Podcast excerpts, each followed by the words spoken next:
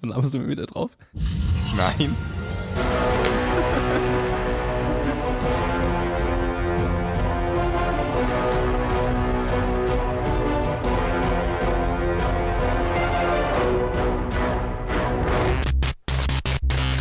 Doch. Ich hatte dieses Mal nicht vor, drauf zu labern, aber du hast mir eine Frage gestellt und dann den Opener losge loslaufen lassen. Sorry.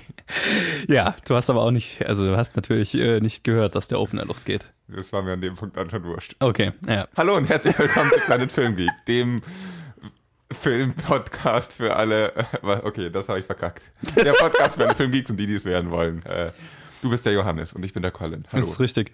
Ich übe schon mal für, wenn du weg bist. Ich wollte gerade sagen, das ist jetzt die vorletzte Aufnahme, in der ich noch dabei bin. Äh, ich überlege mir eh ein anderes Intro. Ich okay. will nicht einfach deins übernehmen. Ja, das, das wäre auch irgendwie langweilig. Ja. Aber ähm, ich fand, das war jetzt, ich, ich habe jetzt einfach mal gedacht, ich schau mal, was passiert. ja, äh, danke fürs Zuhören. Episode 94, glaube ich. Und äh, Jetzt wollte ich ankündigen, was wir besprechen, aber das ist ja alles überhaupt nicht, wie ich das normalerweise mache. Normalerweise frage ich dich ja, wie so die Woche so lief und was du so gesehen hast diese Woche. Das kann ich dir gleich sagen, aber ich bin momentan mit der Aufnahmesituation unzufrieden. Ich sitze so weit vom Tisch weg, dass ich mein Bier nicht abstellen kann. Ich muss das irgendwie. Ich meine, du hast das bewegliche Mikrostativ direkt vor dir. Es ist rein deine Verantwortung. ja, ich arbeite dran. Sehr schön. Sitzt du jetzt besser? Nee, noch nicht ganz. Aha. Ja, so ist gut. Das hat man jetzt voll laut gehört. Mir ist aufgefallen, in den letzten zwei Aufnahmen hat man immer saulaut gehört, wie du dich auf dem Stuhl bewegt hast. Das fand ich lustig. Dann sollte ich aufhören, mich zu bewegen oder mir in eine Decke auf dem Stuhl legen. Beweg dich gefälligst nicht mehr. Nee, ähm, alles gut. Äh, ja, wie war deine Woche so? Äh, cool. Cool, aber nicht so filmreich. Ich habe zwei Filme gesehen und die besprechen wir. Ach geil. Und nein, warte, ich habe noch mal Dings gesehen. Was? Äh, Rebel, äh, Rebel Boats Outside Edding. Edding. Ich dachte gerade, war das Absicht. Nein, dieser scheiß Teaser, den wir gemacht haben. Three Billboards Outside Ebbing, Missouri habe ich nochmal angeschaut. Einfach, weil ich es konnte. Im Kino? Ja. Ach krass, wo läuft denn der noch? Der läuft noch im zwei oder drei ganz kleinen Kinos hier. Okay. Tatsächlich noch auf Englisch, mit Untertiteln zwar, aber ja, mei. war cool. Ja, geil. Ja, und sonst habe ich nur die Filme geschaut, die wir anschauen mussten. Und was hast du so gesehen? Äh, auch nicht so viel. Ähm, ich habe noch außer den Filmen, die wir besprechen, habe ich gesehen äh, The Exorcist, habe ich mir das erste Mal angeschaut. Bin gerade so wieder beim Klassiker abarbeiten. Also den habe ich endlich gesehen. Und dann habe ich mir das Kabinett des Dr. Caligari auch das erste Mal angeschaut. Und ach ja, und Doctor Strange. Ist, bin ich, ist jetzt da, wo ich in meinem Marvel-Marathon bin. Das ist ja nicht sonderlich viele Filme für dich. Nee, ist Aber überhaupt nicht viele. Außerdem, ein Marathon schaut man am Stück, oder? Und nicht so stückchenweise. Ja, und pff, wenn man ja Zeit, so, ich habe ja noch Zeit, bis es Infinity War rauskommt. Ja, aber das ist ja nicht so, dann nennst du nicht Marathon, weil das ist ja nee, nicht so, als in, würdest du irgendwie 500 Meter laufen, dann dir einen Döner holen und dann sagen, das war jetzt wieder ein Teil von meinem Marathon. Oh, und genauso würde ich das tun. dann ist es aber kein Marathon. Fair. In, dann ist es der Weg zur Dönerbude. Also in meinem Marvel-Meg zur Dönerbude okay. bin ich bei Doctor Strange vorbeigekommen. Gut, so ist besser. Cool. Ja. Wollen wir über Filme reden? Oh, oh, oh, da fällt mir ein. Ein Trailer, ein ziemlich cooler ist rausgekommen. Für der erste richtige Trailer für The Incredibles 2. Habe ich mitgekriegt? Habe ich nicht angeschaut. Ja, ich habe mir dann auch gedacht, na, er hat nicht wirklich viel verraten. Aber ich glaube, da schaue ich mir jetzt auch nicht mehr an. Hast du es nicht letztes Mal schon gesagt? Nee, das war Solo. Ich dachte, du hättest es auch bei Incredible schon gesagt. Eine andere Sache sollten wir noch ankündigen, bevor ja. wir loslegen mit den News, oder? Es hat jemand ein signiertes Foto gewonnen. Stimmt. Jemand hat ein signiertes Foto gewonnen. Jo. Tatsächlicherweise. Franzi, herzlichen Glückwunsch. Du hast ein signiertes Foto gewonnen, weil du meine Letterbox-Seite erfolgreich gestalkt hast. Das war jetzt nicht wirklich leicht zu entschlüsseln, was unser Clou war, nee. aber wenn man alle, die, alle Filme anschauen kann, die du je gesehen hast und dann den Zeitraum einigermaßen eingrenzt. Genau, weil man muss den Zeitraum ungefähr abschätzen können, wann wir die Filme ursprünglich aufnehmen wollten und dann mhm. kann man auf meiner Letterbox-Seite nachschauen, findet man ja auch das, was wir schon besprochen haben irgendwo. Mhm. Und dann ähm, hat sie anhand des Tipps den richtigen Film erraten. Ich hatte einen Vorschlag, Johannes. Also natürlich, Gratulation, Franzi. Ja. Du hast ein signiertes Foto gewonnen. Wir Freut mich, dass du kein Leben hast. Und meine, ich meine, da musst du ein paar Seiten durch, aber okay. Ja, Gratulation hier. äh, auch wenn es sich nicht so anhört. Und Johannes, ich habe einen Vorschlag. Ja. Füg doch die Challenges, die wir aufnehmen, erst deiner Letterbox-Seite hinzu in Zukunft, wenn die Episode rauskommt. Dann können Leute dich nicht mehr über Letterbox sorgen und so das Foto gewinnen. Sure. Ähm, ich ich werde drüber nachdenken. Aber ich meine, es hat jemand gewonnen. Das ist doch das ist auch schon mal ein, ein du, du darfst endlich deinen Lebenstraum erfüllen und ein, ein signiertes Foto an jemanden schicken. Ja, aber jetzt ist auch wieder gut. Ich will nicht so viele für. Nein, ich finde es ja auch eine coole Idee. Da, man muss ja erstmal draufkommen, dich über Letterbox zu stalken, das um, stimmt. Um, da, um das zu machen. Aber jetzt haben wir es hier im Podcast verraten. Jetzt ist es ja kein ja. Das ist ja keine Eigenleistung. Das heißt, ab jetzt, ab jetzt brauche ich Disziplin, um ja, es genau. nicht einzutragen. Aber jetzt brauchst du Disziplin und solltest den einen Film wieder rausnehmen. Ist das richtig? Gut. Das werde ich wohl tun. Okay, gut, dann sind wir uns einig. Lass uns loslegen. Alles klar, cool. Und wie immer fangen wir an mit den News. Deswegen sage ich mal, ab mit der Musik.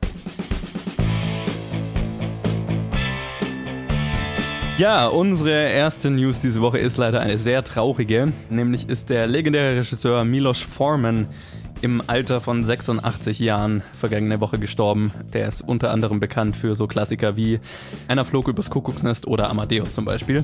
Oder Man on the Moon. Oder Man on the Moon, den wir in der Challenge besprochen haben. Ähm, ja, also eine traurige Nachricht diese Woche. Ähm, ich weiß nicht, wie ich eine Überleitung da machen soll auf die richtigen, auf die normalen News Stories, aber okay. Wie unsere erste News, News äh, geht dann los mit Netflix. Die haben nämlich ziemlich Zoff mit dem Cannes Film Festival. Ja, der Konflikt zwischen Netflix und dem Cannes Film Festival spitzte sich vergangene Woche zu, als Netflix bekannt gab, alle seine Filme vom Festival-Lineup dieses Jahr zu nehmen. Der Streamingdienst reagierte damit auf eine neue Regel des Festivals, die nur Filme für den Wettbewerb zulässt, die in Frankreich einen Kinorelease in Aussicht haben. Nach französischem Gesetz dürfen aber Filme, die in Frankreich im Kino gezeigt werden, erst drei Jahre später auf einer Streaming-Plattform veröffentlicht werden. Also das wäre für Netflix eigentlich keine Option. In unserer zweiten Story geht es dann ein bisschen mit Casting-News weiter, äh, nämlich das It-Sequel äh, hat weitere Schauspieler in Aussicht. Ja, das Sequel zu It wird diesen Sommer mit den Dreharbeiten beginnen und nach Jessica Chastain gibt es nun weitere Casting-News. Laut The Hollywood Reporter sind James McAvoy und Bill Hader in Gesprächen, die Hauptrollen im Film zu übernehmen. McAvoy soll demnach den erwachsenen Bill, also die Hauptrolle, und Hader den erwachsenen Richie spielen. Und unsere dritte News Story handelt auch von Casting News und da geht es um Mulan. Äh, Disneys Mulan Remake wird interessanter und interessanter, nachdem bereits Liu Yifei für die Hauptrolle bekannt gegeben wurde, gab das Studio, also Disney nun bekannt, Donnie Yen in die Rolle von Mulans Mentor verpflichtet zu haben. Der Hollywood Reporter berichtete weiterhin, dass der Schauspieler Jet Li und die Schauspielerin Gong Li in weiteren Rollen gecastet wurden. Und zu guter Letzt in unserer letzten Story, Warner Brothers beendet seinen Vertrag mit Brad Ratner.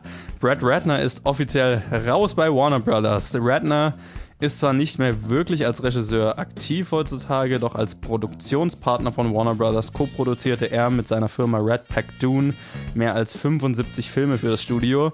Doch äh, in Anbetracht der Vorwürfe von sexueller Belästigung und Übergriffen gegenüber Ratner gab Warner Brothers vergangene Woche bekannt, den 450 Millionen Dollar Kofinanzierungsdeal mit Ratners Firma nicht zu erneuern. Demnach wird Rampage, der neue Film mit Dwayne The Rock Johnson, der in ein paar Wochen rauskommt, der letzte von Ratner co-produzierte Film bei Warner Brothers sein. Ich habe mal wieder nicht so viel zu dem allen zu sagen. Äh, Mulan finde ich cool. Ich mag Donnie Yen.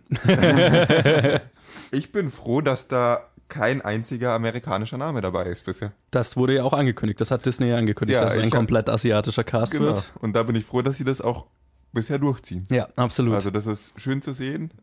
Ich wäre zwar enttäuscht, aber nicht unbedingt verwundert gewesen, wenn jetzt, nachdem sie die, die Hauptrolle gecastet wären, dann der nächste Name, was weiß ich, Samuel L. Jackson oder so gewesen wäre. aber, aber ja, ja. ich bin froh, dass es einfach so, dass es offensichtlich so bleibt. Das ist cool. ja, und vor allem auch äh, eine Mischung aus Newcomern und eben sehr etablierten asiatischen Schauspielern wie Jet Li und äh, Donnie Yen zum Beispiel. Also Auch das finde ich cool. absolut. Das kann einfach, das sind einfach super große Chancen für im Westen unbekanntere asiatische Schauspieler, sagen wir es mal so rum. Weil die, die in der Hauptrolle gecastet wurde, ist, glaube ich, in China ziemlich bekannt. Aber hier kennt sie halt kein Schwein. Also gut für Disney. Gut vor allem für die Schauspieler. Noch besser für die Schauspieler. Gut für, ja, Gleichberechtigung. genau, absolut. Also Ähm, insofern eine coole News Story. Auch das It-Casting fand ich ziemlich geil. Ziemlich offensichtlich, so die zwei Namen, finde ich. Aber, aber richtig gute Wahl. Also äh, nicht, nicht, dass das Offensichtliche schlecht wäre. Ähm, James McAvoy kann ich mir sehr gut in der Hauptrolle vorstellen und ähm, Bill Hader als Richie. Richie war derjenige, der die ganze Zeit ähm, so Witze gemacht hat, also Trashmouth. Der, den du am nervigsten fandest. Kann ich mir auch sehr gut vorstellen. Also von daher, ähm, das It-Sequel könnte ziemlich Bombe werden. Ja, wie gesagt, da bin ich nicht hyped genug, um da jetzt wirklich viel zu sagen zu dieser News Story. Das ist interessant zu hören, aber ich habe da jetzt nicht wirklich eine Meinung dazu. Jo, äh, was ich auch ziemlich geil fand, war, dass Warner Brothers mit Brad Ratner nicht weitermacht. Müssen wir, glaube ich, auch nicht mehr, viel mehr dazu sagen. Wir haben schon mal in der News drüber geredet, dass Gal Gadot angeblich ähm, angedroht hatte, keinen weiteren Film als Wonder Woman zu machen, wenn Ratner nicht als, als Finanzier der DC-Filme rausgenommen wird. Und jetzt ist er komplett raus. Umso besser. Sage ich da mal. Nachdem Rampage sein letzter co-produzierter Film ist, sich da einen guten Grund, diesen Film nicht anzuschauen und nicht im Podcast zu besprechen. Ja, ich fürchte, in der Woche kommt nichts anderes raus, was du sonst besprechen könntest. Ich fürchte, ich finde was und du bist in der Woche nicht da. Ja, das ist richtig. Ich habe keine Kontrolle drüber. Also, wenn ihr ein Review von College Rampage hören wollt, dann lasst ihn mal wissen, wie fucking enttäuscht ihr alle werdet, wenn Colin Rampage nicht bespricht. Wenn ich keine Nachricht kriege, dass ihr Rampage sehen wollt, dann werde ich ihn nicht Also, ihr habt die Macht. ihr wisst, was ihr zu tun habt. Äh, genau, und ähm, das Cannes Filmfestival fasziniert mich. Weil ich hatte schon immer so ein bisschen, so ein bisschen einen Vorteil gegenüber den, dem Cannes Filmfestival. Es schon immer, es wirkte immer sehr altmodisch und sehr äh, Französisch? Das ist böse. das sure. habe ich nicht gesagt, tut mir leid. Ich wollte jetzt so altmodisch ein bisschen zurückgeblieben in der Zeit. Ein bisschen, okay, jetzt hast du Franzosen zurückgeblieben. Nein, das kann Filmfestival. Ich habe nur gesagt, das ist Französisch. Du hast es sofort mit zurückgeblieben ja. in Verbindung gebracht. Das ich meine, so ein Beispiel dafür ist ja, dass sie dieses Jahr ähm, auf dem Filmfestival Selfies verboten haben. Witzig. Du darfst jetzt dieses Jahr auf dem Festival anscheinend keine Selfies machen. Witzig. Ich meine, wie ist jetzt, ah ja, ich, also das sind so Regelungen, da lange ich mir einen Kopf. Und dann, ich verstehe ja, dass man so ein bisschen an, an dieser Tradition, also an dem Kinofilm an so, als solchem festhalten möchte und den unterstützen möchte, aber ich glaube, das ist der völlig falsche Weg, davor zu gehen. Zu sagen, man schließt Netflix so kategorisch oder Streamingdienste allgemein so kategorisch aus.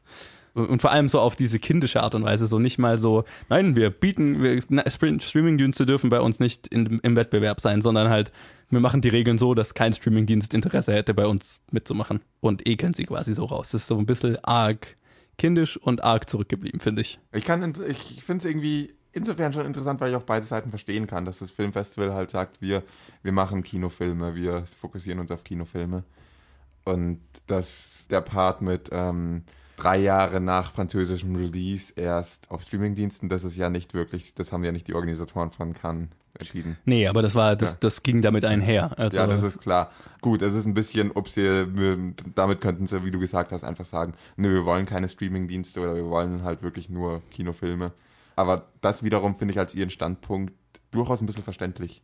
Ob es nötig ist oder nicht, das ist die andere Frage. Aber ich verstehe irgendwie auch schon, woher es kommt und steht dem Ganzen recht neutral gegenüber, muss ich ehrlich sagen. Ja, ich, ich meine, ich verstehe dir diesen Ansatz, dass man sagt, ja, wir möchten Kino an, als solches fördern und ähm, aber dann soll man das halt, also dann könnte man das ja auch einfach konkret sagen und sagen, okay, ja, wir zeigen nur Kinofilme, anstatt so diese kindische so über drei Ecken, ähm, ja, wir, ihr dürft ja noch da sein, warum kommt ihr denn nicht mehr? Ihr dürft ja noch. So, nach dem Motto, weißt du, so, so Kindergartenmentalität, finde ich. Ja, da ist dann wieder die Frage, ob, wenn man dann kategorisch sagt, äh, nein, ihr dürft nicht, dass dann wieder irgendwie Leute anfangen rumzuschreien wegen, hey, es geht so nicht und äh, ob, ob da nicht mehr Aufstand bei rumkommt, meine Oh ja, auf jeden Fall, aber ich kommt, das kommt ja so auch. Ja. Ich meine, man kann verschließt sich damit halt eigentlich komplett der ganzen vor allem, weil, weil ja heutzutage, so einer ganzen Nische an Filmen, vor allem weil ja heutzutage der mittelbudgetierte Indie-Film eigentlich nur noch auf Streaming, von Streamingdiensten finanziert wird und ähm, ja gar nicht mehr von normalen Kinoverleihern oder Kinoproduzenten gemacht wird. Also verschließt man ja an einem ganz großen Indie-Markt, den man ja eigentlich fördern will, damit die Tür. Also ich finde es ein bisschen arg rückständig und äh, ja, das wird das Cannes Filmfestival langfristig, glaube ich, mehr schaden, als dass es ihm nützt, weil es halt an Relevanz ganz schnell verlieren kann. Ja, wie gesagt, ich habe dazu jetzt nicht wirklich eine konkrete Meinung oder auch keine Prophezeiung. Ich fand interessant zu finde es interessant zu beobachten, aber ich verstehe irgendwo beide Seiten und stehe da da und schau, Isst dein Popcorn und schaust zu, wie ja, sie Schlamm aufeinander werfen. Das wollte ich jetzt nicht wirklich sagen, aber ja, schau wirklich zu und schau, was ja. dabei rauskommt. Ich meine, amüsant ist es mindestens. Ja, ja und zu guter Letzt, ähm, Rest in Peace, Milos Forman, möchte ich dann mal sagen. Aber das waren dann auch schon die News für diese Woche. Dann lass uns mal endlich wieder über Filme reden. Yay! Heute redest du gar nicht über die Teaser, aber Äh, über die Trenner. Ja, warum sollte ich das eigentlich auch machen? Das ist nur, weil du mich letztes Mal immer draufgeschnitten hast. Ja, und ich es gar nicht in Wirklichkeit gemacht habe. Ja. Und vorher hast du mich provoziert, dass ich das mache. warum stimmt. sollte ich, ich bin professionell, ich, wir reden doch nicht über die Trenner, was denkt ihr denn? Ja, ist schon richtig. Ich bin, ich bin da einfach, Zu kindisch. ich kann mich einfach nicht zurückhalten. Du bist wie das Filmfestival kam. Touché. Der war gut. Ja, wir machen weiter mit der Challenge und äh, in der Challenge besprechen wir die Filme, die ihr, unsere Zuhörer, uns auftragt. Wir haben schon seit einer Weile keine neuen mehr bekommen, oder? Also abgesehen von der Oh, Film ich habe diese Woche zwei neue bekommen. Ah ja, aber ich habe auch noch eine neue bekommen, die ich dir nicht gesagt habe. Ups. So viel dazu. und die äh, eine von denen, die ich neu bekommen habe, muss ich dir nachher erzählen, die ist ziemlich merkwürdig. Genau, äh, und äh, ja, die Challenge diese Woche kam von Niki. Das war die erste Challenge, die wir von ihm bekommen haben. Danke dafür. Vielen Dank. Und das war der Film London to Brighton unter der Regie von Paul Andrew Williams, der The Cottage und Cherry Tree Lane gemacht hat. Und es spielen mit Lorraine Stanley, Georgia Groom, John Harris und viele mehr. Und äh, ja, die Synopsis ist auf der Flucht vor einem gewalttätigen Zuhälter nehmen eine Prostituierte und ein junges Mädchen den Zug von London nach Brighton. Ja, es klingt, klingt freundlicher als der Film. Schön, sie machen eine gemütliche Zugfahrt. Ja, die Zugfahrt ist ein kleiner Teil vom Film, da passiert nicht so viel. Genau, aber sie Und- fliehen halt nach Und Brighton. das kleine Mädchen ist auch eine Prostituierte, oder mehr oder weniger eine Prostituierte. Gezwungen, Also, ja, Zwangs. Äh, also äh. es, ist, es ist nicht ein harmloses kleines Mädchen oder unschuldiges kleines Mädchen. Doch, unschuldig, Unschuldig schon. darf man- ja, aber halt so, du weißt, was ich mit dem Begriff meinte. Es ist halt auch nicht so diese, das kleine süße Mädchen, sondern ja. Es ist ein sehr kaputter Film, um das gleich Oh Gott, ist der Film kaputt. Aber wirklich damit auch ein ziemlich starker Film, finde ich. Weil er da Ja. halt vor nichts zurückschreckt, voll drauf eingeht. Und es ist halt einfach mächtig, wenn ein Film so, wenn, wenn ein Film so eine klasse Story erzählt. Dann kann man gar nicht mehr so viel falsch machen. Okay, man kann immer noch viel falsch machen, aber wenn man es einigermaßen richtig macht, ist es nicht schwer, damit einen sehr guten Film zu machen. Auch ohne jetzt das größte Budget oder auch ohne äh, die bekanntesten Schauspieler. Ich weiß nicht, äh, du hast vielleicht raus, dass ich den Film ziemlich gut fand. Wie ging es dir damit?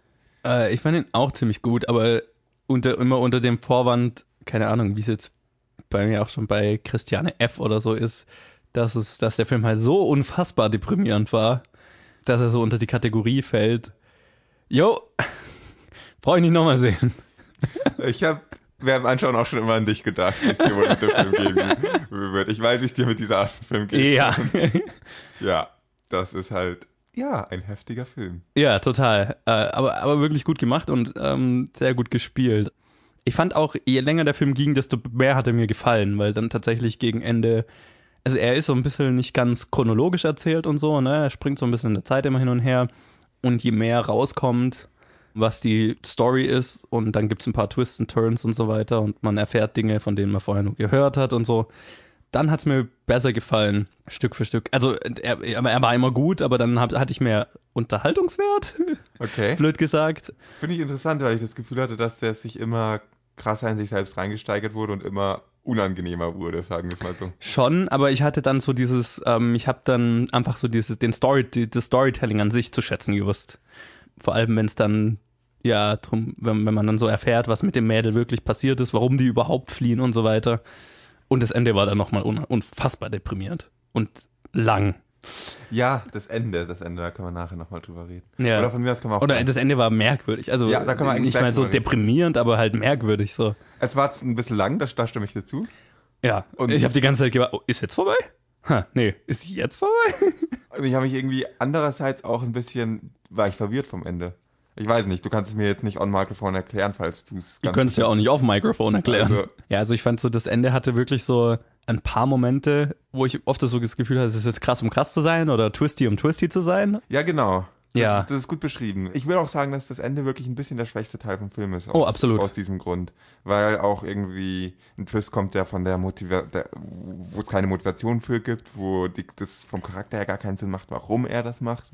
Das auch den Ton vom Film irgendwie voll ändert. Ja, ist eindeutig der schwächste Teil vom Film, fand ich. Aber bis dahin ist es halt ein unglaublich mächtiger Film, ziemlich mitreißend, Mhm. ziemlich mitreißende Geschichte. Einfach so diese gewaltbereite, drogenabhängige, das gewaltbereite, alkoholsüchtige, drogenabhängige Milieu, Milieu in der Unterschicht. Das ist halt so ein bisschen, Ja, was halt in Amerika die Rednecks wären. wenn da eine Story gut umgesetzt ist, dann ist die ziemlich mitreißend, finde ich. Und ja, man kann, man kann über das Ende sagen, was man will, aber bis dahin ist die Story gut umgesetzt. Man mag irgendwie trotzdem alle Charaktere, was ich das, oder nicht alle, aber viele Charaktere, was ich so das Schockierendste finde, ist, dass ich einige Charaktere sympathisch fand, bei denen ich mir danach gedacht habe, wieso zur Hölle findet man die ansatzweise sympathisch? Ja. Ja, ich glaube dadurch, dass der Zuhälter, der, der sie dann verfolgt, selber eigentlich nur, nur seine Haut retten will und äh, von noch viel unsympathischeren Leuten bedroht wird, entwickelt man auch gewisse Sympathie mit ihm, aber ah. ich weiß nicht. Ihr merkt schon, der Film ist nicht für Leute, die unschöne Sachen nicht ganz gerne sehen, um es mal ja. so auszudrücken. Also wenn irgendwie Drogen oder Kinderprostitution in Filmen euch irgendwie schnell dazu bringen, diesen Film nicht sehen zu wollen, dann schaut diesen Film auch nicht an. Ja, es ist kalt, also das ist halt so, also ich bin, ich bereue es nie, so einen Film gesehen zu haben, aber es ist jetzt definitiv keine Art von Film, die ich mir freiwillig anschauen würde, so. Ich weiß genau, was du meinst. Ja. Ging mir jetzt bei dem Film nicht so, aber bei anderen Filmen. Ja, genau. Ähm, aber, er, ist, er ist durchaus sehr gut gemacht. Also ich hatte, wie gesagt, das hat bei, ich habe eine ganze Weile gebraucht, um reinzukommen, einfach weil ich echt eine Barriere immer habe, wenn, wenn einfach von Anfang an äh, so ein Milieu einfach so unfassbar deprimierend ist und mh, kein Lichtblick irgendwo zu sehen ist, dann dauert es eine Weile, um, um für mich um wirklich reinzukommen. Und das hat bei dem Film eine ganze Weile gedauert. Und dann ja, habe ich gecheckt, oh, okay, da will die Story hin und so weiter. Und oh, coole Twists und so. Äh, jetzt wird's interessant. Und dann, wie gesagt, das Ende war halt super merkwürdig. Ja, aber es war ein unfassbar deprimierender, aber ziemlich guter Film. ja, das trifft's gut. Hat halt, er hat halt unglaublich starke Charaktere und das macht ja. den Film wirklich eigentlich aus. Ja, also danke Niki für die Challenge. Auf jeden Fall. Ja, hat mein Filmwissen bereichert und äh, äh, dafür ist die Challenge da, damit ich Filme anschaue, die ich mir sonst nie anschauen würde. Ähm, genau, wie immer gibt es dann diesen Samstag wieder eine Special Challenge. Die ist diesmal keine von den potenziell voraufgenommen, sagen wir es mal so könnte daran liegen, dass wir alle voraufgenommen schon oder die wir voraufnehmen wollten, inzwischen gemacht haben. Ja, weil wir sie dann halt doch nicht nur samstags gemacht haben. Ja. Wie auch immer, es gibt trotzdem dann die nächsten zwei Samstage noch eine Challenge. Als Tipp für äh, die Samstag-Challenge, weil wer es Franzi nachmachen will und ein signiertes Foto gewinnen will. Ähm, Aber ohne dich auf Letterbox zu stalken, weil du diesen Film wahrscheinlich wieder, hoffentlich wieder runternimmst. genau. Äh, dann äh, sage ich nur, äh, hört einfach die News. Okay, das ist jetzt einfach möglich. Uhu, ich darf viele Fotos signieren. genau, und dann äh, bleibt uns eigentlich nur noch mal kurz zu schauen, was wir dann tatsächlich in der regulären Challenge nächste Woche besprechen. Ja, und unsere nächste Challenge kommt mal wieder von Steffi. Ich glaube immer noch die längste Liste, die wir haben, oder? Nee, ist nicht mehr die längste. Nicht mehr? Nee, nee, nee, nee, nee. Nee. Okay. Oh, bei weitem nicht, bei weitem Echt? nicht. Nee. Okay, aber trotzdem die längste Liste, die wir auf einmal bekommen haben. Nee. Nicht? Nee. den, Re den Rekord für die meisten Filme, die meisten Challenges hat Enrico. Ich dachte, Steffis Liste wäre länger, aber gut. Also, kann mich auch täuschen. Aber Enrico hat auf jeden Fall noch die meisten offenen Challenges, sagen wir es mal so. Das kann sein. Äh, ja, aber Steffi hatten wir jetzt schon eine Weile nicht mehr und dieses Mal machen wir den Film Doomsday. Ich weiß nichts darüber. Es gibt eine Magic-Karte, die Doomsday heißt. Es gibt einen DC-Charakter, der Doomsday heißt. Das auch. Alles nichts mit diesem Film zu tun, höchstwahrscheinlich. Nope. Nee, aber schaut kunstlustig aus. Ich bin sehr gespannt. Gut, reden wir nächste Woche drüber. Absolut. Doomsday. Nächste Woche in der Challenge. Du musst es natürlich unbedingt Doomsday aussprechen. Aber hallo. Und wir machen gemütlich weiter mit dem Kino der Woche. Und ähm, an dieser Stelle, wir haben ja letzte Woche zwei Filme angekündigt, die größere Releases waren, die rauskommen. Aber ihr werdet es an dem Episodentitel schon gesehen haben. Einer dieser Filme hatte doch nicht so ein großes Release, wie wir gedacht haben. Ach schon, aber er, er war nicht so präsent und vor allem war nur auf Deutsch anzuschauen und dann zu nicht so geilen Zeiten. Und der Hauptgrund ist, dass wir nicht eine schlechte amerikanische Komödie auf Deutsch anschauen, auf Deutsch synchronisiert anschauen. Nee, ich möchte den Film nicht verurteilen. Ja, okay. Er hat immer noch eine sehr ja. hohe, sehr gute Kritik das bekommen. Deswegen. Aber so von dem, äh, von, äh, ich meinte das eher als Genrebezeichnung, schlechte ja. amerikanische Komödie. Also eine, einfach eine amerikanische Komödie auf Deutsch synchronisiert wollten wir jetzt beide Nein. nicht unbedingt anschauen. Das, das wäre auch, glaube ich, dem Film nicht gerecht geworden, sagen wir mal so. Äh, ja, wir besprechen einen einzigen Film diese Woche. Uh. Ja, und äh, eigentlich hatten wir Max noch dazu angefragt und der wollte ja auch eigentlich dabei sein. Konnte jetzt leider, ist kurzfristig was dazwischen gekommen, deswegen äh, ist jetzt Max nicht dabei, aber vielleicht hört er irgendwann noch seine Meinung dazu, äh, weil das hätte mir sehr viel Spaß gemacht, den Film mit Max zu besprechen. Ich glaube, der hätte dazu viel mehr zu sagen als ich. Möglich. Aber es geht um A Quiet Place. Und ich meine, ich spiele ja normalerweise so Clips ab von den Filmen, die wir dann besprechen, wenn wir welche kriegen. Und wir haben bei A Quiet Place Clips bekommen. Blöderweise ist halt der gesamte Film eigentlich dialoglos. Deswegen könnte ich jetzt entweder einen Clip spielen, wo ihr Musik hört und Geräusche. Oder wir lassen es einfach 20 Sekunden leise.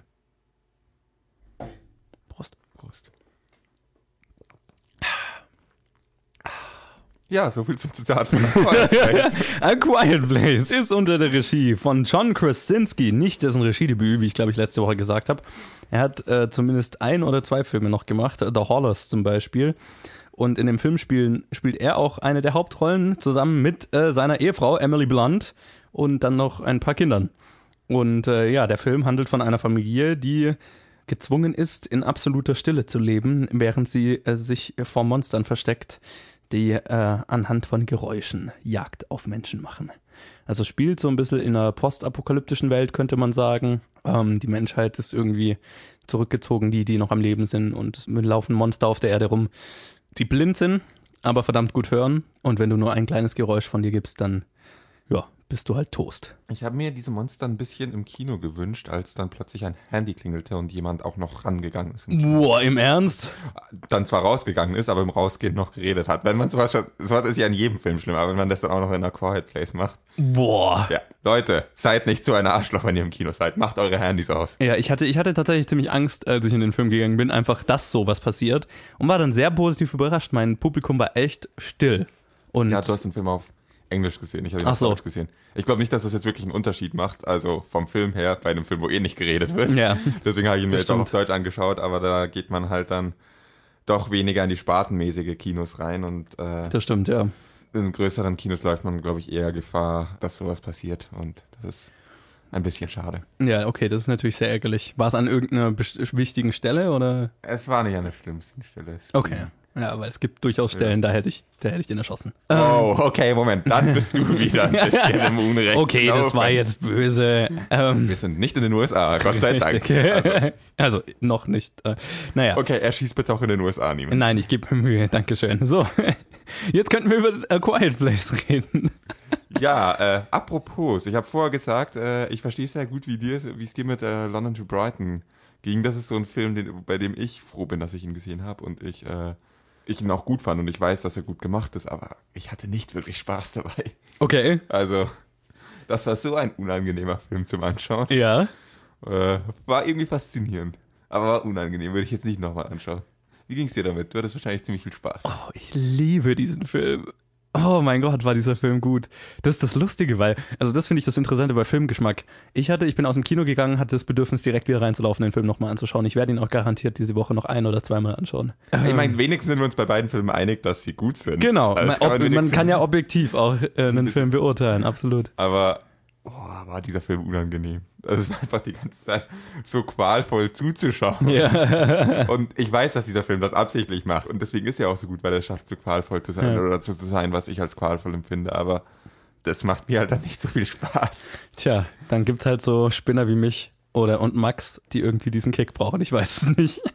nee, ich fand den Film fucking großartig und äh, bis auf Kleinigkeiten, aber da komme ich später dazu und muss an dieser Stelle mal sagen, also ich rede ja oft drüber, ich, ich oder beziehungsweise ich freue mich ja immer, wenn ein Horrorfilm einfach ein wirklich neues und interessantes Konzept findet. Also ich bin ein großer Fan von Konzept-Horrorfilmen, also die einfach ja, von ein, ein richtig starkes Standardkonzept haben und sagen, okay, was wäre, wenn die Welt so ist? Und dann schmeißen wir Leute rein und schauen, was passiert. So, nach dem Motto. Also in dem Fall einfach, was wäre, wenn eine Gruppe Menschen überleben müsste, ohne ein Geräusch zu machen? Bam, schau mal, was passiert. Und was passiert, wenn eine der Frauen oder wenn die Frau schwanger ist dabei, zum Beispiel? Alter, was für eine Szene! Ich meine, die Szene sieht man im Trailer und Emily Blunt hat auch in allen Interviews immer drüber geredet. Also es gibt eine Szene, in der sie ein Kind zur Welt bringt und dabei kein Geräusch machen darf. Alleine. Krasseste Szene des Films wahrscheinlich. Und äh, was für eine Schauspielleistung auch von ihr, aber durch die Bank von ihr und auch von John Krasinski, der auch sehr gut ist in dem Film. Also wahnsinnig gut gespielt. Ich fand es hochinteressant, dass dieser Film, naja, nicht nur komplett ohne Dialog funktioniert, oder also er hat stellenweise Dialog, aber eigentlich Sehr wenig. ja, sehr sporadischen Dialog. Aber nicht nur ohne Dialog, sondern auch ohne viel Geräusch funktioniert, weil ich meine, die Menschen versuchen alle total ruhig zu sein und wenn die jetzt nicht gerade im Wald sind oder an einem Fluss oder so, wo eh viel Geräusch ist und so weiter, dann hast du auch, hör, hörst du einfach nicht viel. Aber das Interessante war, also im Gegensatz zu deinem Publikum, also bei meinem Publikum war es jetzt wirklich so, Leute haben nicht mal zueinander geflüstert, Leute haben nicht mal im Popcorn geraschelt oder so. Es war einfach, du hast gemerkt, die Leute wollten keinen Ton von sich geben, mhm. weil der mhm. Film so gewirkt hat auf sie. Und das ist, das ist eine Meisterleistung. Und vor allem das Wichtigste an diesem Film ist das Sounddesign. Und das möchte ich hier an dieser Stelle mal ganz, ganz stark hervorheben, weil dieser Film funktioniert nur mit einem unfassbar guten Sounddesign. Und Mann, ist das Sounddesign in diesem Film geil. Mhm. Weil der gesamte Horror, alles funktioniert nur über das Sounddesign. Und dann hat der Film noch hinzukommen, dass eine, also die, die Familie hat was, drei, drei Kinder? Mm, vier? Spoiler Alert, im Laufe des Filmes vier. Okay, ja, genau. Über den ganzen Film hinweg verteilt. Also genau, ähm, es sind vier Kinder und die älteste Tochter ist taub. Und der Film fängt schon damit an, in der allerersten Sequenz, wo eine Interaktion zwischen ja, der ältesten Tochter und dem zweitältesten Kind oder so stattfindet, über Zeichensprache logisch, also sie unterhalten sich alle über Zeichensprache. Und immer wenn du die Tochter siehst, ist aller Sound weg. Und wenn du zurückschneidest, dann kommt wieder Hintergrundrauschen und so weiter dazu. Und der Film macht wahnsinnig schnell klar, okay, dass sie ist taub. Wir hören, was sie hört. Und nutzt es dann an immer wieder an entscheidenden Stellen im Film, einfach den Sound komplett, tatsächlich komplett rauszunehmen und nur zu hören, was sie hört. Nämlich nichts oder beziehungsweise wenn sie so ein äh, halb äh, improvisiertes Hörgerät noch anhat, dann hört sie so zumindest so leichte Geräusche oder, oder zumindest Schwingungen oder was auch immer. Also so leichte Basstöne oder so hört sie dann noch. Ähm, und das fand ich unglaublich effektiv eingesetzt. Also wirklich uns dann auch in ihre Schuhe zu, zu setzen. Und da gab es auch eine ganz bestimmte Sequenz, die in einem Feld spielt wo der Sound komplett rausgenommen wird und wir sehen, was sie nicht sieht, aber hören, was sie hört und das ist nichts. Und das war so effektiv eingesetzt, äh, so gruselig dadurch oder so spannend dadurch. Also der Film erzeugt Spannung komplett mit Sound und das ist unfassbar gut. Also ich kann dir wirklich nicht widersprechen, der Film ist ziemlich beeindruckend. Du weißt, dass ich ein Problem mit Horrorfilmen habe, ja. so als Genre, weil die meisten empfinde ich als sehr langweilig. Und die, die ich nicht als langweilig empfinde, wie zum Beispiel den empfinde ich dann wirklich als qualvoll anzuschauen. also insofern, man kann dem Film das nicht übel nehmen. ja. Ich, bin, ich schaue lieber, ich schaue dann sogar lieber einen Film äh, wie diesen, bei dem ich dann irgendwie mich wirklich durchquälen muss, wenn er gut ist, ja. äh, als dass ich einen total langweiligen, schlechten Horrorfilm schaue. Aber total. Es, ist, fällt mir deswegen auch ein bisschen schwer drüber zu reden. Äh, er war auf jeden Fall verdammt effektiv. Ich habe es nicht so genau analysiert wie du. Ähm, Weil ich, du im Kino auch, saßt und dir die ganze Zeit gedacht hast, was tue ich hier? so ist meine Vorstellung zumindest. Nee, so, so krass war es dann auch nicht. Aber mhm. ich habe mir gedacht, was tust du hier, als es Handy geklingelt hat? Fair. Ja, irgendwas soll ich sagen. Ja, äh, das mit dem Tauben, mit der tauben Tochter, das habe ich am Anfang jetzt nicht so schnell verstanden. Weil, okay. Also am Anfang kam mir das Sound, das Sounddesign ein bisschen komisch vor bei ihr hat ein bisschen gedauert, bis ich verstanden habe, ah, okay, sie ist taub, also bis man wirklich mal ihr Hörgerät gesehen hat. Ja. Das ist auch nochmal faszinierend. Das finde ich auch nochmal eine interessante, eine interessante Idee in so eine Gruppe Menschen, in so einer Welt, wo sie kein Geräusch machen dürfen, eine taube Person reinzuschmeißen, die zu einerseits dann doch wieder nicht so ein Problem damit haben sollte wie sonst, weil sie ja, weil ja eh niemand redet. Andererseits ja. hört sie ja auch nicht, ob sie Geräusche von sich gibt. Richtig. Oder ob Leute um sie herum Geräusche von sich geben, also ob Gefahr ja. überhaupt lauert. Ja. Ähm, sie ist eigentlich hilfloser noch. Und das als zusätzliches Konzept im Konzept ist unfassbar effektiv umgesetzt. Und ich sage ja immer, Horrorfilme sind immer dann am besten, wenn der Horror irgendwas repräsentiert oder wenn, es nicht um das Monster an sich geht oder um den Horror an sich geht, sondern um eine menschliche Geschichte innerhalb eines über, überzogenen Settings sozusagen. Ähm, und deswegen sind Horror oder, oder Genrefilme im Allgemeinen so effektiv, um über gesellschaftliche Probleme zu reden oder über menschliche Sachen zu reden, um irg über irgendwas zu reden, was halt ja durch den Horror nur verstärkt wird. Und ich meine, in dem Film ist es, ist es das Elterndasein oder das, also gerade weil Emily Plants Charakter über den Großteil des Films schwanger ist und irgendwann nicht mehr. ähm, und äh, ah, das ist schwer, das ohne Spoilern zu machen, aber der Film beginnt auch schon mit einem ziemlich starken Moment, äh, der dann den Rest des Films für alle unsere Charaktere ähm, emotional ziemlich stark beeinflusst. Und, und über den gesamten Film zieht sich so dieses, dieses ähm, Muster, dieses Thema von den zwei Eltern, die sehr unterschiedlich mit der Situation umgehen, mit dem, was ihnen passiert und so weiter. ähm, beide den Wunsch haben, ähm, logischerweise ihre Kinder in Sicherheit zu halten und so weiter. Und das in einer, in einer, in einer Welt tun, wo es fast unmöglich ist, das effektiv zu tun. Und dann ist sie auch noch schwanger und sie haben tatsächlich, sie bringen tatsächlich ein Kind in diese Welt, was ja eigentlich das Tödlichste ist, was du tun kannst. Äh, weil ein Kind, ein Baby ist nicht leise. Ja, richtig. Das ist das Problem. Und Emily Blunt hat eine, eine, eine Line, die den Film ganz gut zusammengepasst hat für mich, wo sie zu John Krasinskis Charakter sagt, um, What are we if we can't protect them? Und das ist, das ist, war für mich so dieses große Thema dieses Films. Und das funktioniert außerhalb des Horrors. Das ist ein zutiefst menschliches Thema, ein zutiefst, äh, ja, ein zutiefst menschliche Emotion. Und das ist, das, das zeichnet einen guten Horrorfilm, hebt einen guten Horrorfilm von einem mittelmäßigen Horrorfilm ab, einem lustigen Slasher-Horrorfilm von einem tiefgehenden Horrorfilm, nämlich das, äh, der, der einfach wirklich tiefe menschliche Emotionen und äh, Bedürfnisse und so weiter erkunden kann in einem sehr extremen Setting.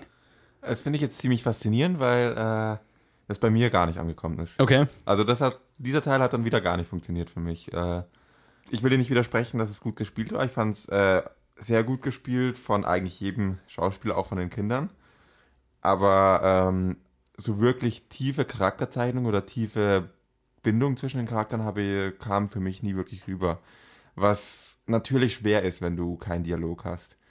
Also es ist nicht unmöglich, es ist erschwert und es ist auch teilweise ist die, ist die Bindung stärker da und teilweise nicht so stark. Aber das wäre eigentlich eher meine Kritik an diesem Film gewesen, dass so zwischen den Charakteren, also dass halt einfach die Charakter ein bisschen tiefgehender sein können und die Bindung zwischen ihnen stärker sein könnte, weil ich das relativ einfach und oberflächlich fand meistens. Ja, aber das ist, was ich an dem Film so gemocht habe, dass es eben nicht, äh, es braucht keine tiefgehende Backstory oder so, sondern der, der Film bricht das Ganze halt auf die absoluten Urinstinkte runter, also auf den absoluten Mutterinstinkt, Vaterinstinkt und die, das, die Bindung zwischen Kindern und ihren Eltern auf und in unterschiedlichen Altersklassen, weil ja das eine, die älteste ist im Teenageralter und reibt sich an ihren Eltern und so weiter, ist definitiv im Konflikt mit ihrem Vater. Und das erkundet halt diese, diese sehr, ja, ursprünglichen Emotionen, ohne dass man viel Backstory braucht, ohne dass es viel Dialog braucht, sondern es ist wirklich primal, würde man sagen. Im Englischen, ich weiß, ich finde gerade kein deutsches Äquivalent dafür. Und ich, ich liebe das an, also ich liebe solche Horrorfilme, deswegen mag ich einfache Konzepte und einfache Strukturen, weil, also, weil das sind die Emotionen, die mich am meisten interessieren. Ja, sorry, es klingt interessant. Aber ich habe es in dem Film nicht gesehen. Es klingt mhm. ein bisschen hart. Der Film war trotzdem gut. Der Film hat ähm, für mich als Horrorfilm super funktioniert, aber so diese, so auf einer emotionalen Ebene hat der Film mich dann doch irgendwie wieder komplett kalt gelassen. Weil okay. ich das einfach, wovon du jetzt redest, in dem Film eigentlich nirgends gesehen habe. Und auch jetzt, wo du es erwähnst, äh, weiß ich, worauf du, auf welche Szenen du anspielst. Aber es hat für mich in dieser Richtung überhaupt nicht funktioniert und einfach keine solche Wirkung gehabt. Okay, krass.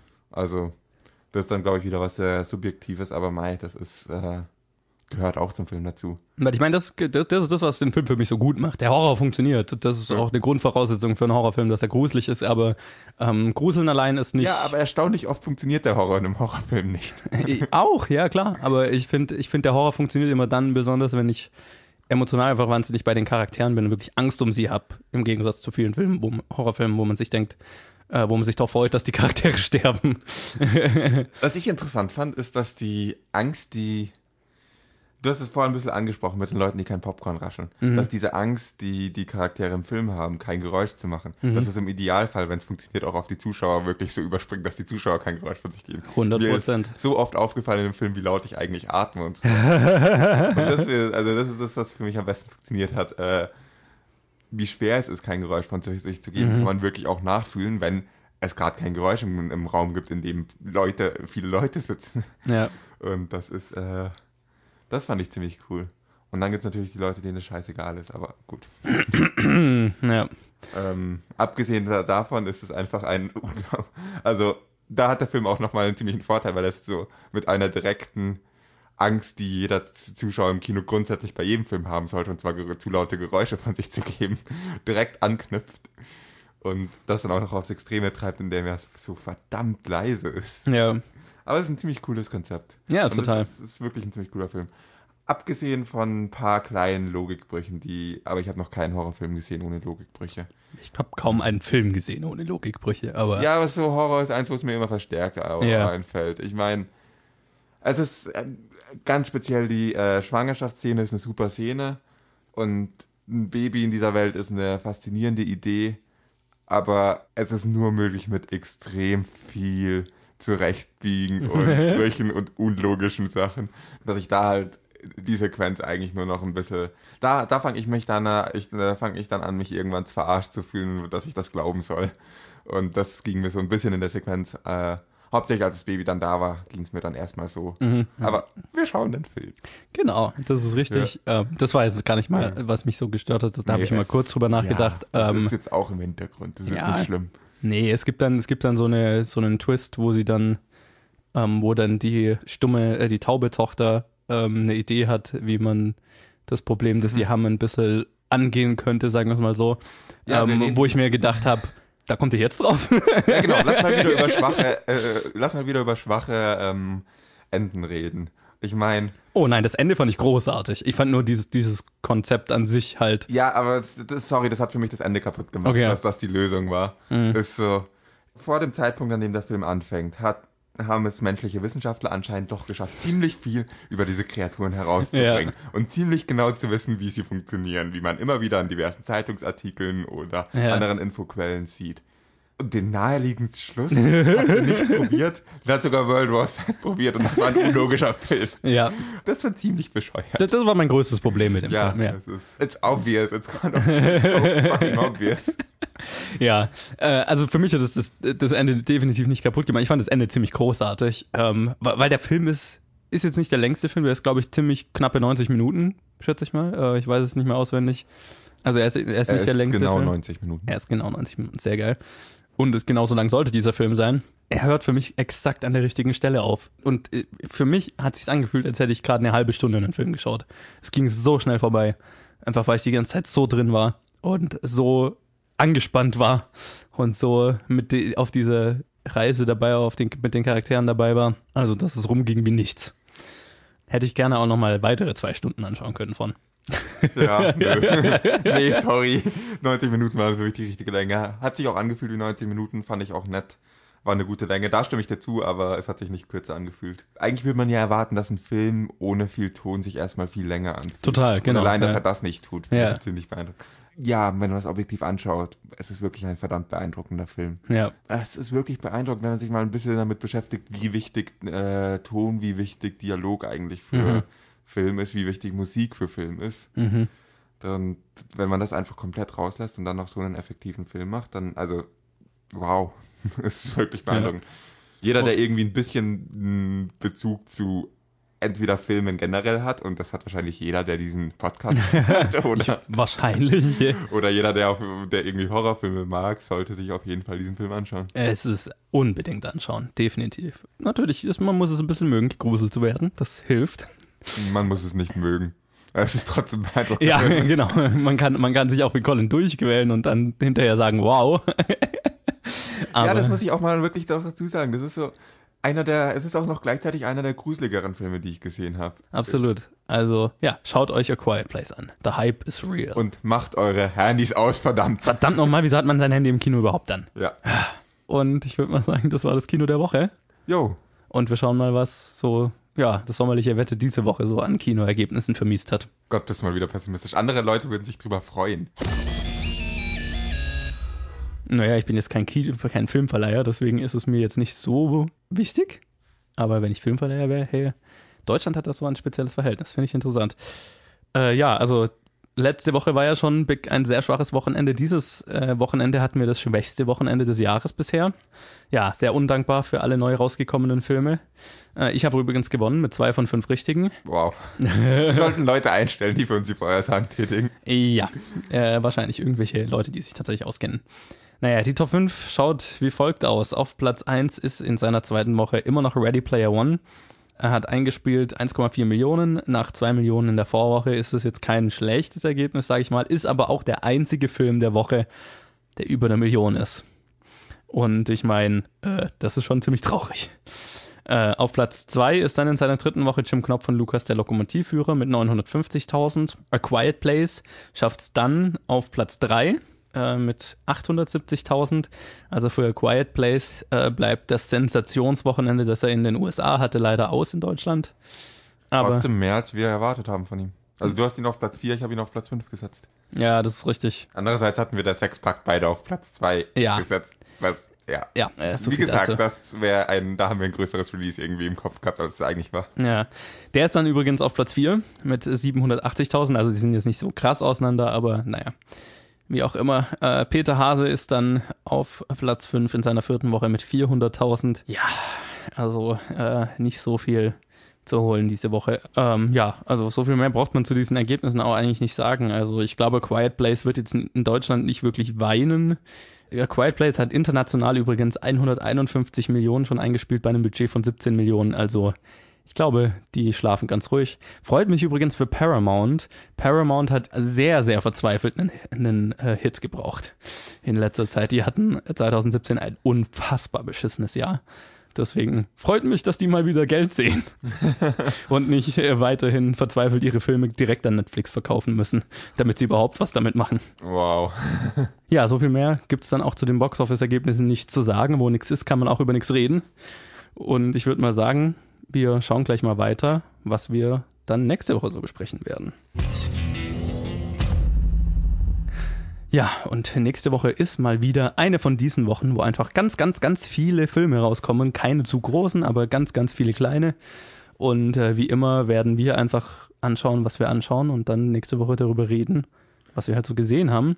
Das Schöne ist, dass ich zwei von diesen Filmen schon in Pressevorführungen zu sehen bekommen habe, schon vor einer ganzen Weile. Während ich in Sri Lanka war, deswegen habe ich die nicht zu sehen bekommen. Genau. Ähm, und ich werde es auch, ich kann es auch eigentlich hier schon sagen, ich werde es nicht schaffen, die drei Filme, die du mal größer ankündigen möchtest, zu schauen, weil ich übers Wochenende nicht da bin. Nein, ich kann dir auch Aber genau sagen, welchen du nicht anschauen musst.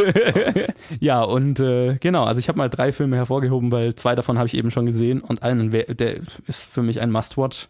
Deswegen die drei werde ich auf jeden Fall besprechen. Du schaust einfach mal, was du erwischst. Der, der für mich das Must-Watch ist und den ich noch nicht gesehen habe, ist Lady Bird. Und das ist jetzt, glaube ich, dann mit einem anderen, der da noch auf der Liste steht, dann endlich der letzte Oscar-Film, den wir jemand zu sehen kriegen. Wann, wie viele Monate nach den Oscars? Äh. Ja, weißt du, wie froh ich bin, hier Lady Bird zu sehen? Ich war, äh, als ich die Billboards geschaut habe, lief ein Trailer für Lady Bird und ich war irgendwie dachte mir, ja, eigentlich den wollte ich halt echt irgendwie unbedingt hier noch meine Meinung dazu abgeben. Ich war mir sicher, der kam raus, während ich weg war. ich war mir da eigentlich 100% sicher, dass er schon sein Release hatte in Deutschland. Ja. Und dachte so, ach, jetzt werde ich noch dran erinnert, dass ich diesen Film verpasst habe. Und jetzt sehe ich plötzlich, ah, da kommt erst nächste Woche raus. Ja, ist doch Wie schön. Cool. Wie cool. Äh, ich äh, bin mal wieder uninformiert. Ja, das ist, das ist normal. Ähm, ja, Lady Bird ist unter der Regie von Greta Gerwig, ähm, deren Regiedebüt, die ist eigentlich Schauspielerin hauptsächlich. Und ähm, spielen mit Saoirse Ronan, Laurie Metcalf, äh, Lucas Hedges und viele mehr. Und sowohl Saoirse Ronan als auch Laurie Metcalf waren dafür für Oscars nominiert. Und äh, ja, es schaut wahnsinnig gut aus. Ich habe sehr viel Gutes gehört. Er war für viele Oscars nominiert, hat leider nichts gewonnen. Ähm, ich bin sehr gespannt auf den Film. Der Trailer ist übrigens auch sehr geil. Ja, dann äh, der zweite auf meiner Liste ist äh, Stronger unter der Regie von David Gordon Green, der Pineapple Express und The Sitter gemacht hat. Und das spielen mit Jake Gyllenhaal und Tatjana Maslani. Ja, und das handelt, äh, es ist eine wahre Geschichte oder basiert auf einer wahren Geschichte vom äh, der von dem Bombenanschlag beim Boston Marathon. Wann war das? 2012, 12, 13, sowas um den Dreh, also noch gar nicht so lange her.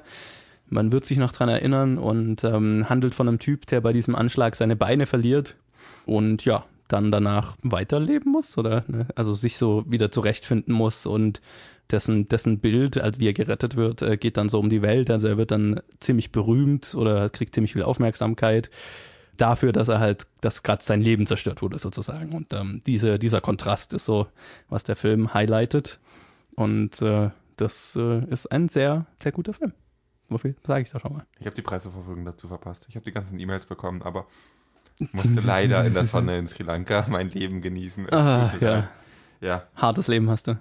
Ja, ich bin gerade wirklich hin und her gerissen, was, welcher, welchen für mich priorisiere, weil der nächste hat mich mehr interessiert als der. Aber wenn du sagst, dass der deutlich besser ist. Spoiler Alert. Entschuldigung. ja, der dritte Film auf meiner Liste ist dann äh, Roman J. Israel Esquire unter der Regie von Dan Gilroy, der Nightcrawler gemacht hat, was ein ziemlich geiler Film war. Und es spielen mit Denzel Washington, der dafür für einen Oscar nominiert war. Das ist der andere Oscar-Film, der jetzt noch rauskommt. Colin Farrell, Carmen Eogo und viele mehr. Und ähm, das handelt von Roman J. Israel Esquire, der äh, ein Anwalt ist, äh, der sich so für soziale Sachen einsetzen möchte, für Schwächere einsetzen möchte und dann sagen wir mal, ein bisschen in Versuchung geführt wird, als er einen nicht ganz legalen Weg sieht, an eine Menge, an eine, an eine Menge Geld zu kommen, sagen wir es mal so. Also ja, von einem Typ, der durch Geld von seinem rechten Pfad abgebracht wird. Äh, ja, wie gesagt, ich habe meine, ich habe gerade schon gesagt, ich wollte, der hat mich eigentlich mehr interessiert, ich bin mir unsicher, ob ich jetzt Stronger oder den eher prüfe. Vielleicht schaffe ich ja alle drei. Ja. Aber ich halte es für unwahrscheinlich. Ja, also das sind äh, die drei Filme, die wir auf jeden Fall besprechen werden und dann kommen noch ein paar ja, kleinere kann man sie nicht nennen, weil sie sind alle ungefähr gleich groß, aber äh, ein paar andere Filme raus, nämlich einmal Ghost Stories von Jeremy Dyson und Andy Nyman.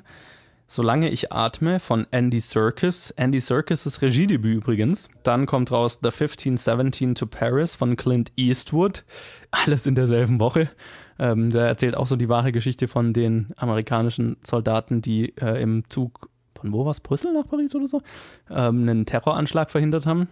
Dann kommt raus Matti und Sami und die drei größten Fehler des Universums von Stefan Westerwelle. Die Haut der anderen von Thomas Stiller und die Pariserin von Ludovic Bernard. Dass es sowas rauskommt. Also verdammt viele Filme, die zumindest sehr namenhafte Leute dahinter haben. Also wir haben einen Clint Eastwood-Film, einen Andy Serkis-Film. Und sie sind nicht auf den, unter den drei prominentesten für mich in der Woche. Wie gesagt, äh, mir fehlt die Zeit, das alles anzuschauen. ja, ich werde es wirklich so machen. Was direkt oder vor oder nach Lady Bird läuft, werde ich noch anschauen. Und wenn es jetzt nicht Stronger oder Roman ist, dann kann es auch gern mal einer der anderen kleineren Filme sein. Ja. Äh, was jetzt richtig beschissen wird, ist die Vorhersage. Oh, wirklich jetzt? Und das Schöne ist, du darfst anfangen. oh Gott. Ja, theoretisch gibt es nur einen Film, der ansatzweise eine, einen neu rauskommt, Film, der ansatzweise eine Chance hatte, irgendwo in den Top 5 zu landen. Aber dann sind die Ergebnisse zurzeit so scheiße, dass alles eine Chance hat plötzlich. Ja, total. Ja, Ready Player One, äh, Lady Bird, Jim Knopf, A Quiet Place, Stronger. Dann habe ich fünf, oder? Alles klar. Ich befürchte ja, dass wenn alle Filme nächste Wochenende unterirdisch performen werden, die kleinsten Filme dabei am meisten leiden. Deswegen sage ich Ready Player One, Jim Knopf, A Quiet Place, der Sechspakt und vielleicht gerade so Lady Bird auf Platz 5. Also gut, okay. Wir werden sehen. Ich finde es grauenhaft, wenn das so passiert, aber ich sehe keine andere Möglichkeit. Wir werden sehen. Ja. Okay, dann bleibt uns eigentlich nur noch ein Segment zu machen und ich hoffe, du bist vorbereitet. Nein. ich habe gerade überlegt, ich bin, ich, mir fehlt noch ein Halbsatz. Okay, dann gebe ich dir noch ein bisschen Zeit und erkläre in der Zeit, äh, was wir jetzt tun. Wir spielen nämlich die Bad Movie Synopsis und das ist das Spiel, wo einer dem anderen einen Film so schlecht wie möglich zusammenfasst. Und derjenige hat dann drei Minuten Zeit, den Film zu erraten und darf dafür Ja-Nein-Fragen stellen. Und diese Woche ist Colin dran, mir einen Film schlecht zu beschreiben. Ich war doch vorbereitet, der Halbsatz, den ich mir gerade noch ausgedacht habe, habe ich wieder gestrichen. Tja, Glückwunsch. Bist du bereit? Aber, ha, ne, pff, hallo. Was war das denn? ich habe keine Ahnung. Nein, ich das war so eine Mischung aus aber natürlich und aber hallo. Der Film erzählt die Geschichte eines persönlichen Krieges gegen die örtliche Polizei. Blues Brothers. Nein. ähm, eines persönlichen Krieges. Äh, ist der Film nach 2000 rausgekommen? Ja. Nach 2010? Er ist vor 2010 rausgekommen. Okay, sonst hätte ich jetzt wahrscheinlich Three Billboards gesagt, aber das war wahrscheinlich, wonach du es klingen lassen wollen Genau. Ist es Guter denn Hot Fuzz? Ja. War das zu einfach? Hat dir die Zeit gehabt, die du gerade hattest? Du Nö. Ich habe in der Zeit tatsächlich nicht überlegt. Dieser Applaus näher. Ah. ja, schmeiß den Zettel weg. Du hast den Mülleimer verfehlt. Ah. Dich habe ich nicht verfehlt. Verdammt, ich habe den Mülleimer auch verfehlt. Gut.